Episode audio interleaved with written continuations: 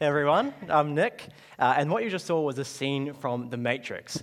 One year after I was born, that movie dropped and everything changed for people. People everywhere questioned their reality as they witnessed the story of Neo, uh, the computer programmer who lives a mundane yet comfortable life until he realizes all of a sudden that he's actually in the Matrix, a virtual prison where all of humanity are enslaved by machines. Right? For Neo, he acknowledges this, he realizes the truth, the truth sets him free, and he escapes the matrix. And he finds his true purpose as the one. That's Neo, but you also see this guy, Cypher, on the screen, right?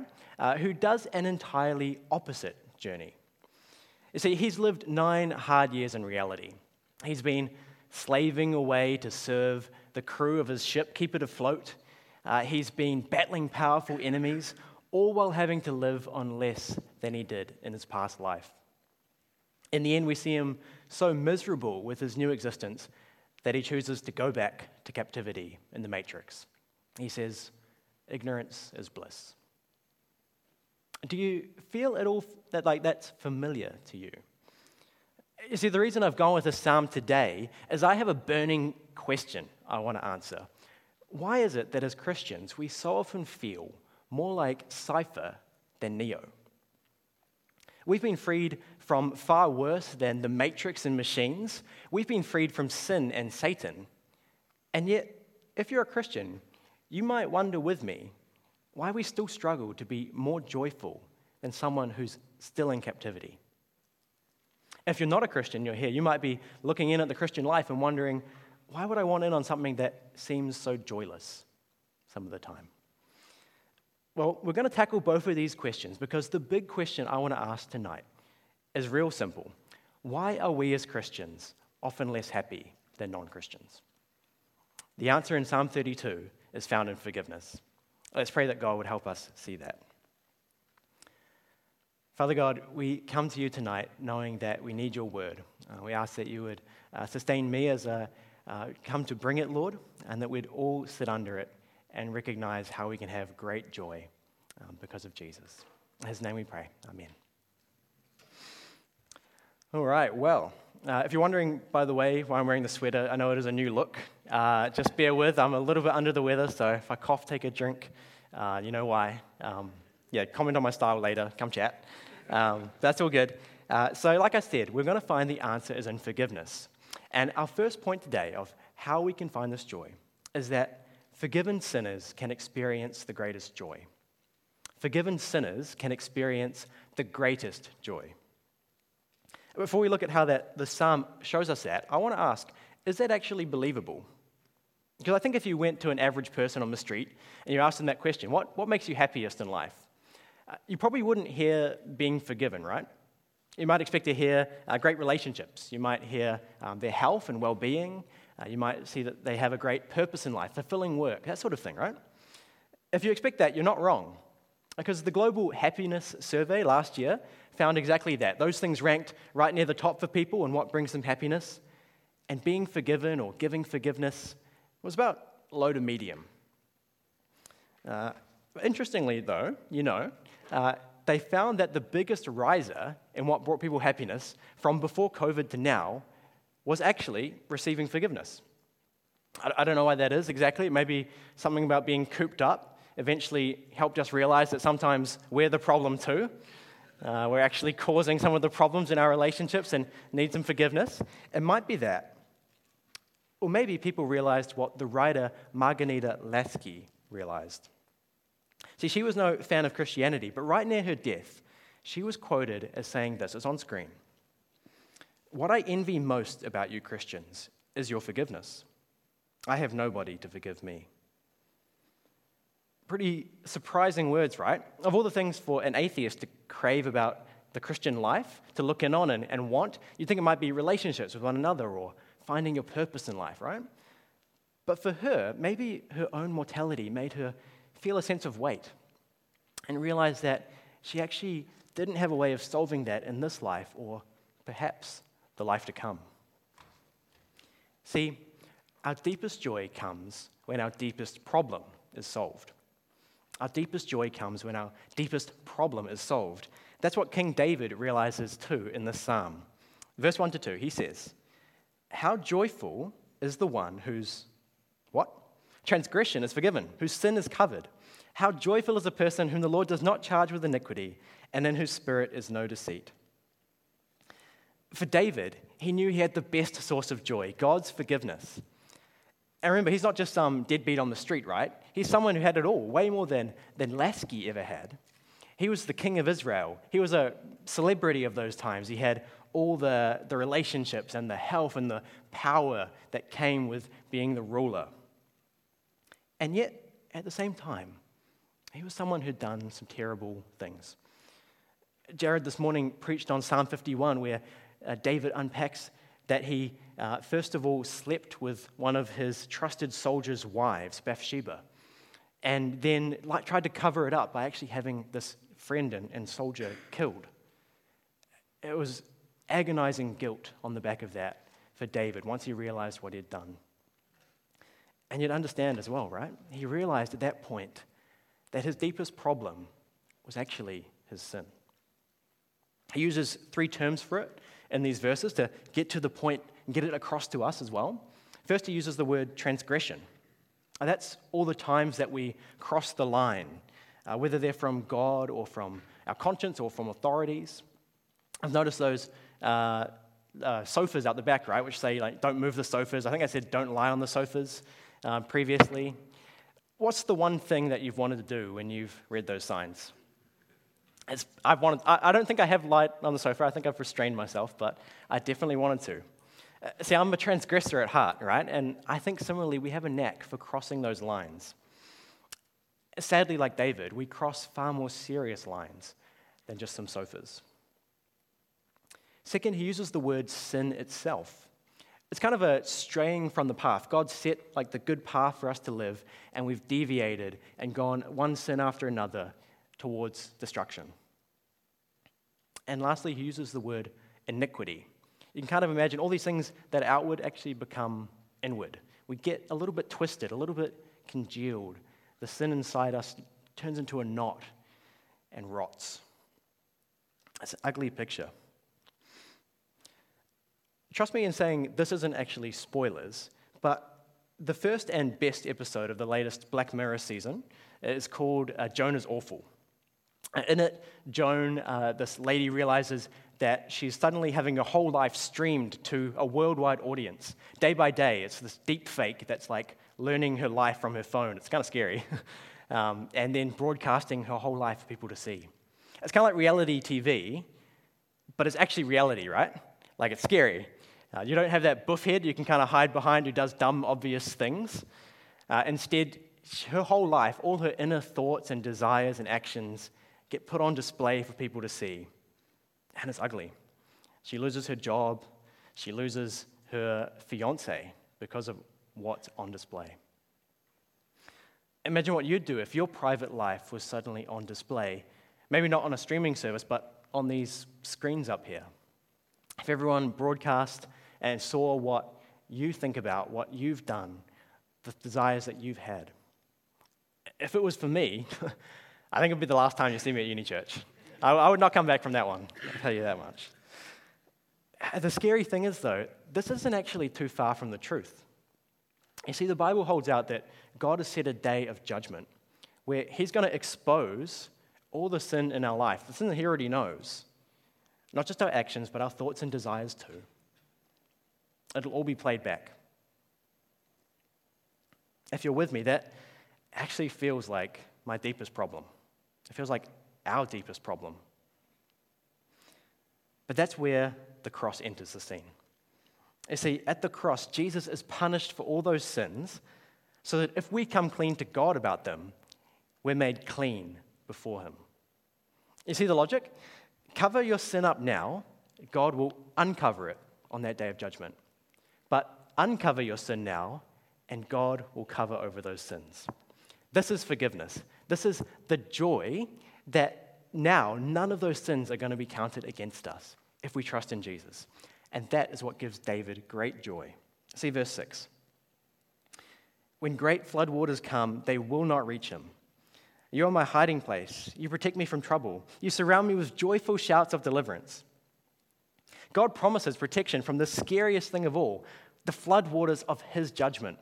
They won't even come close to us if we're in Jesus. And they don't even need to come close to our joy either. How good does forgiveness look now? And I want to say, if you've never tasted it before, whether that's because you're not yet a Christian or even if you are, please come and experience this great freeing joy now. We'll talk about exactly how you can do that later on.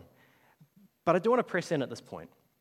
Why can I say the greatest joy belongs to the forgiven sinner? Well, God takes the mic to himself in verse 8, and he says this I will instruct you and show you the way to go. With my eye on you, I will give counsel. So when we're forgiven, we can have relationship with God.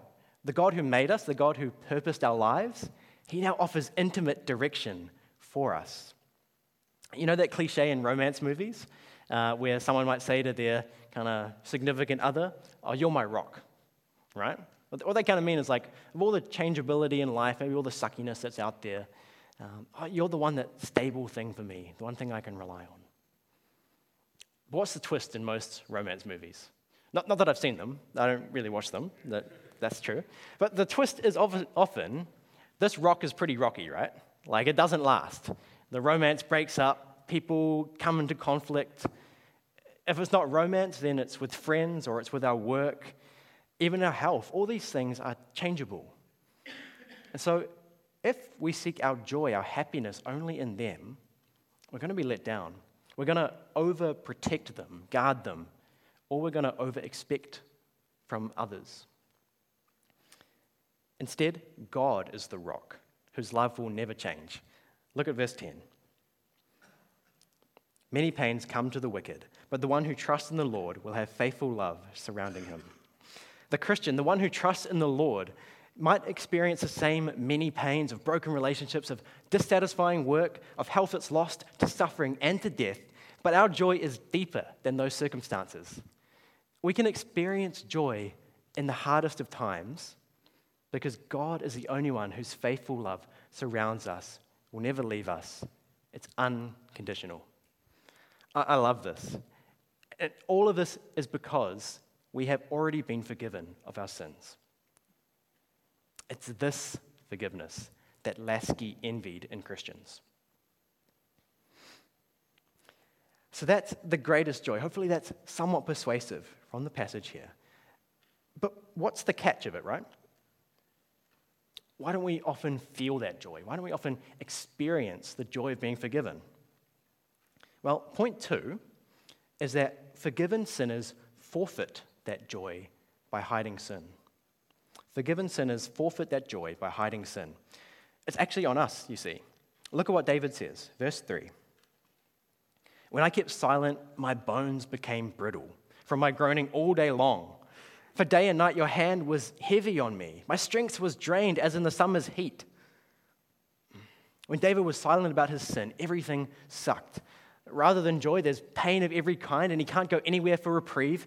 His relentless mental anguish only saps his strength and bakes his bones. Ugh, that's a horrible picture.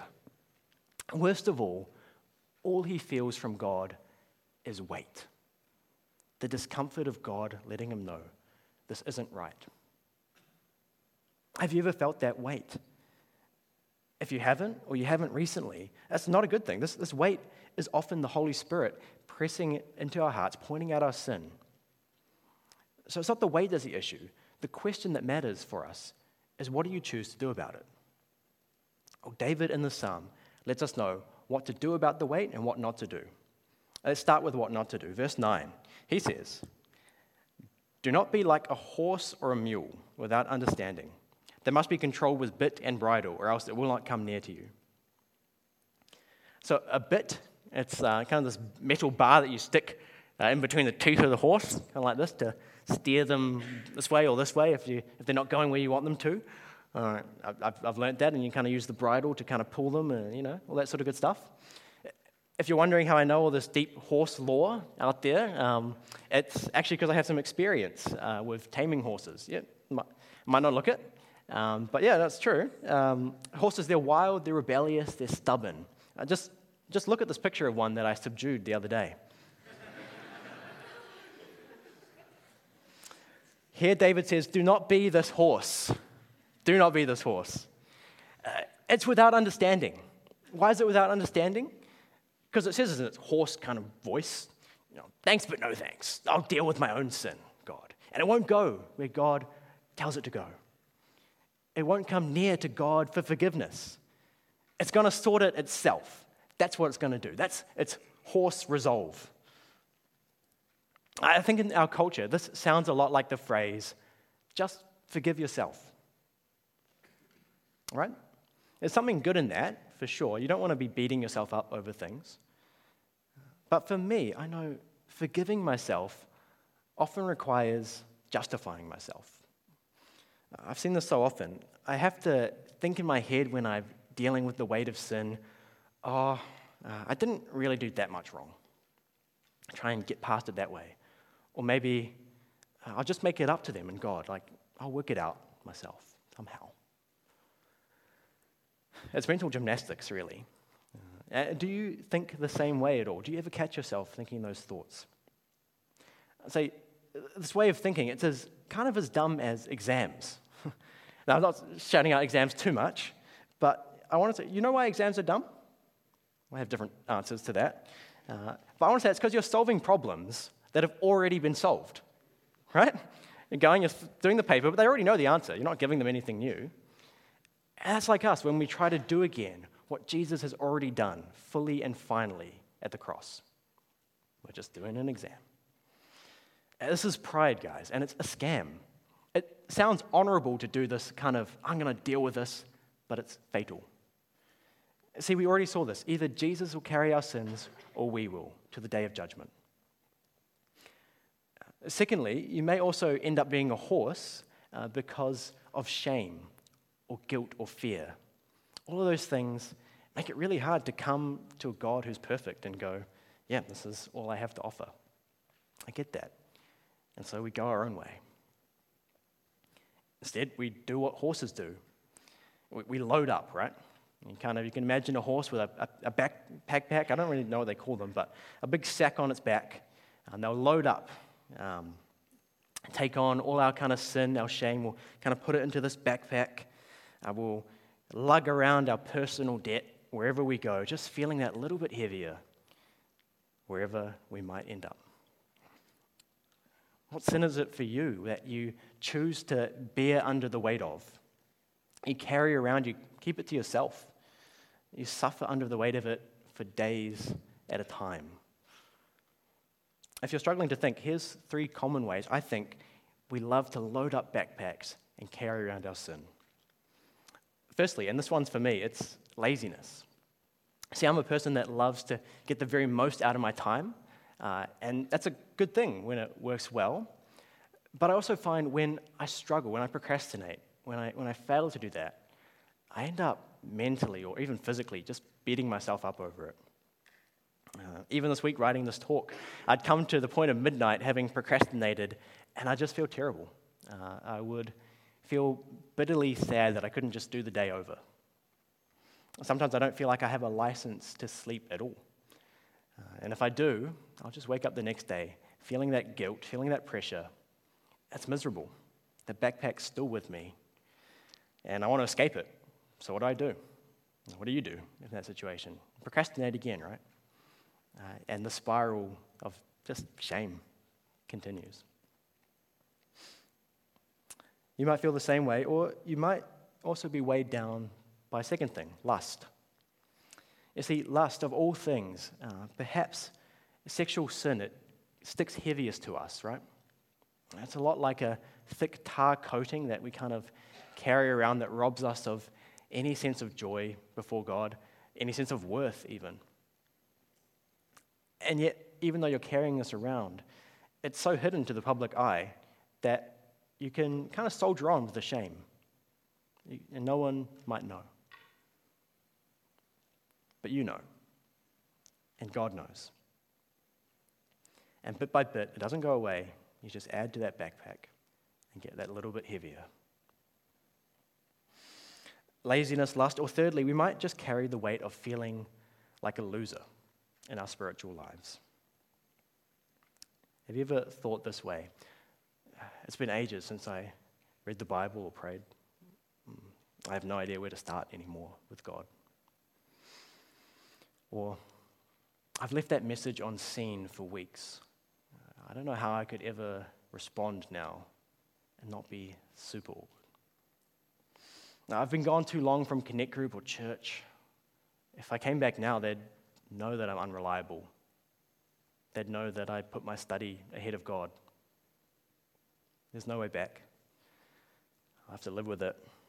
I can't show my face again. Friends, I've seen people leave Jesus over those things, over choosing to keep that backpack on and do nothing. But it's actually a lie. It is a full faced lie because that backpack doesn't go away, it just adds, and you carry it and carry it till the day that you die. This is what robs us of our Christian joy. We forfeit the joy of being forgiven by hiding our sin. We forfeit the joy of being forgiven by hiding our sin. And that is definitely what David says not to do. Don't be a horse loaded down by the weight of your sin, refusing to come to God for forgiveness, because the solution God offers is so much better. Our third and final point is that forgiven sinners can restore that joy through one confession. Forgiven sinners can restore that joy through one confession. Look at how David escapes the weight of sin. Verse 5 Then I acknowledged my sin to you and did not conceal my iniquity. I said, I will confess my transgressions to the Lord, and you forgave the guilt of my sin.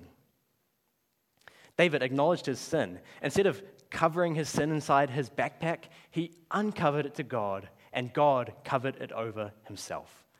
That is absolutely beautiful. And the transformation for David is huge. God forgave the guilt of his sin, the guilt gone, the weight off, the joy restored. Hallelujah. That is why David is singing this psalm. And all of this came from one moment of confession. This is key. This is the thing to take away from today this idea of confession. See, confession is siding with God about your sin. Confession is siding with God about your sin. You see, we've when we load the sin into our backpack and just decide to lug it, it's actually kind of pretending that it's not really there, or pretending that it's not as bad as it is. It's pretending it's not an offense to God Himself. But when we take it out, when we admit it to God, we're hating it like God hates it. We're siding with Him about the reality of it. So, confession to God, siding with Him, it's absolutely primary, absolutely key in the Bible. But I also want to say James 5:16 says it commands us to confess our sins to one another as well. This isn't the Catholic idea of confessing to a priest. Rather, it's God knows that there's great relief and accountability as well when we uncover our sin just to another sinner, right? There's something really special about that. So today I want to encourage us all to come to God and someone we trust, maybe after the service, maybe in a quiet conversation, and side with God about the sin in your life. If you're not a Christian, that'll mean confessing a life lived against God. You don't need to name every single sin you've ever done, but you need to turn from that attitude of opposition and ask God for forgiveness. And if you're a Christian who's weighed down by your sin, which I think is all of us at times, I hope, come to God, come regularly. Come knowing weeks or months or years of pain can be wiped out all because of one genuine instant of confession before God. I think that's absolutely incredible. This is the gospel right here, and it's so good. If we're still talking horses, I reckon it's a bit more like this horse. Does anyone know this game up here?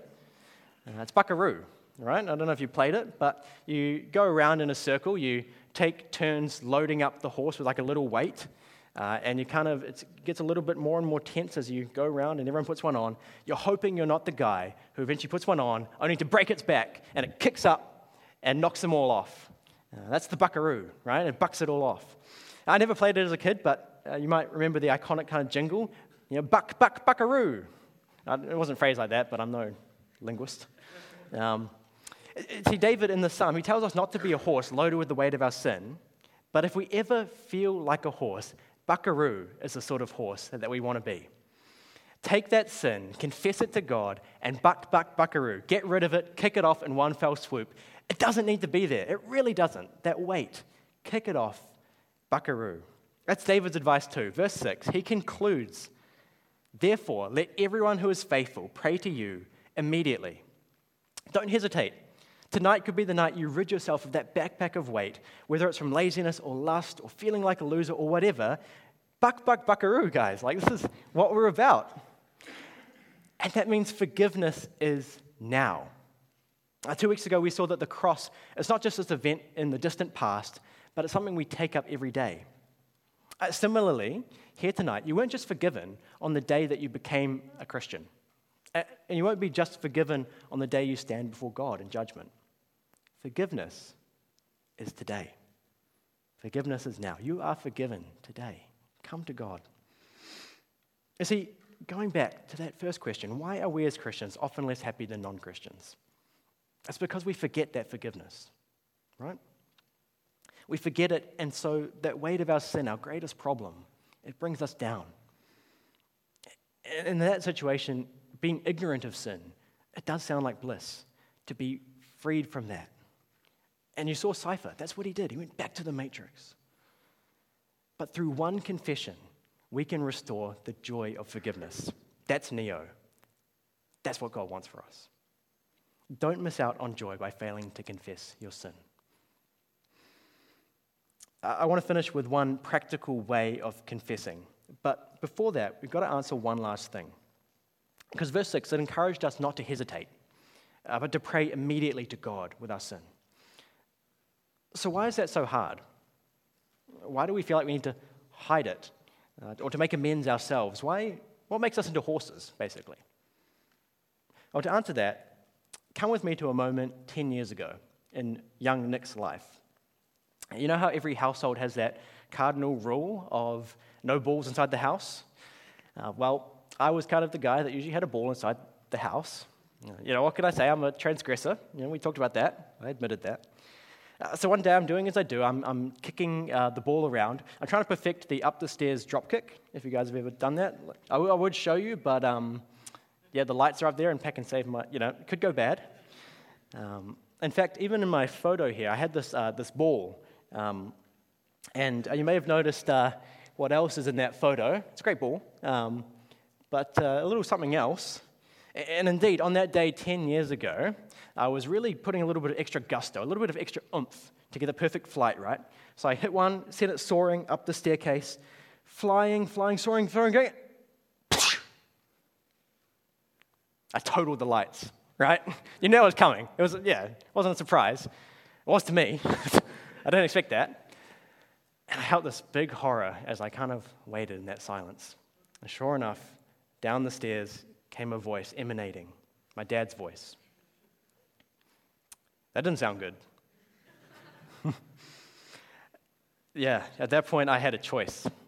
I had a choice on how I was going to respond, right? Did I try and cover up that it was me? It wasn't really. No, I didn't do that. Or did I try and helplessly fix the light and tell my dad he was just hearing things? Those are options. Or did I confess to my dad what I did, what he already knew that I'd done? In the end, I decided on the last one. And for my dad, it was just water under the bridge. The relief came on pretty much immediately for me. And you know why I made that last choice? It's because I knew my dad, right? I knew that he loved me. I knew that he's one of the kindest people I know, one of the most forgiving. And I simply know that he's my dad? And see, if we realize that God was the kindest and most forgiving father that we could ever have, we wouldn't hesitate to bring all our ugliness to him. Even in sin, we can experience great joy, great comfort of being a beloved son or daughter. The Bible would say we shouldn't sin so that, you know, we get lots of God's grace, but it does say when we confess our sin, we do get grace. So much of it. Jesus says as much when he tells the famous story in Luke 15 of a son who abandons and abuses his father. A son, he realizes the error of his ways and he resolves to come back to God, uh, come back to his father, sorry, with these words Father, I've sinned against heaven and in your sight. I'm no longer worthy to be called your son. Make me like one of your hired workers. So he got up and went to his father. He comes to his father expecting that because of what he's done, he's no longer a son at all. He's just a servant. He'll now have to work to make amends.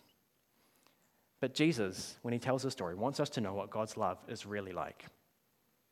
On screen. But while the son was still a long way off, his father saw him and was filled with compassion. He ran, threw his arms around his neck, and kissed him. You see, friends, God is never holding us at arm's length. It's us who keep our distance from God. We're the ones who forfeit the joy of being forgiven, of being sons through hiding our sin. But one confession, one moment of coming back can restore that. For me, this psalm is a tremendous blessing. My whole mentality of achieving heaps means I often conflate two things who I am and what I do. You might have done that as well, as important categories. For me, it's, it's like this picture here. Uh, I make it out that I'm someone who serves Jesus, I'm someone who tries to love Jesus with my best, uh, and that kind of cycles into one another. But the problem is, when I fail to love Jesus, I, I'm crushed. I question who I am completely, right? But it's not the truth, this diagram. My real identity is as a child of God, and it's a one way flow. This diagram shows it. Because I am a child of God, I'll never need to fear coming to my Father. I'm always stable. I can confess my sin, and I know God will never tire of me coming to Him. If it's the first time, if it's the thousandth time, He's our Father, and He delights in it. So special. And that leaves our only remaining question how can we confess? Well, it's as simple as praying to God. But I want to give us one way to expand on this. A great practice I've learned uh, from a book, no, uh, and the, it's called Blessed Bartering. It's something I often do after we sing at church. Uh, Tim Chester, he describes it like this. I read along with me on screen, and then I'd love to lead us in a prayer with it in mind. He says, Think of your sin, the sins you've committed today, the sin that feels as though you commit every day. Then imagine handing them over to Jesus one by one Open your hands, release your grip. Feel the weight lift from your heart. Feel your shoulders relax. Jesus has taken your burden and borne it at the cross in your place. Instead of trying to make amends, let's experience the joy of forgiveness now. Let's buckaroo the weight of sin that's already paid for. How about it? How about I lead us in a prayer? Father, we come in recognition today that your faithful, fatherly love will never leave us. And yet, Lord, we want to admit our faults before you with that security in mind. We want to admit that we aren't who we ought to be. There may be sin on each one of our minds. I know for me, Lord, yes, the wrestle with pride even today. We want to offer those to you now. Lord Jesus, we thank you that you have paid for those, each one of them. Please take our messiness please give us your forgiveness, your joy, your freedom in uh, response. Spirit, help us to not just do this once, but to make this the practice of our lives, to keep experiencing the greatest joy on offer. And we ask this in Jesus' name. Amen. You've been listening to a sermon recording from Auckland EV. We hope you found it helpful, and if you'd like to find out more about Jesus or about church, we'd love to get in touch. So check out our website at aucklandev.co.nz for more details. Thanks for listening.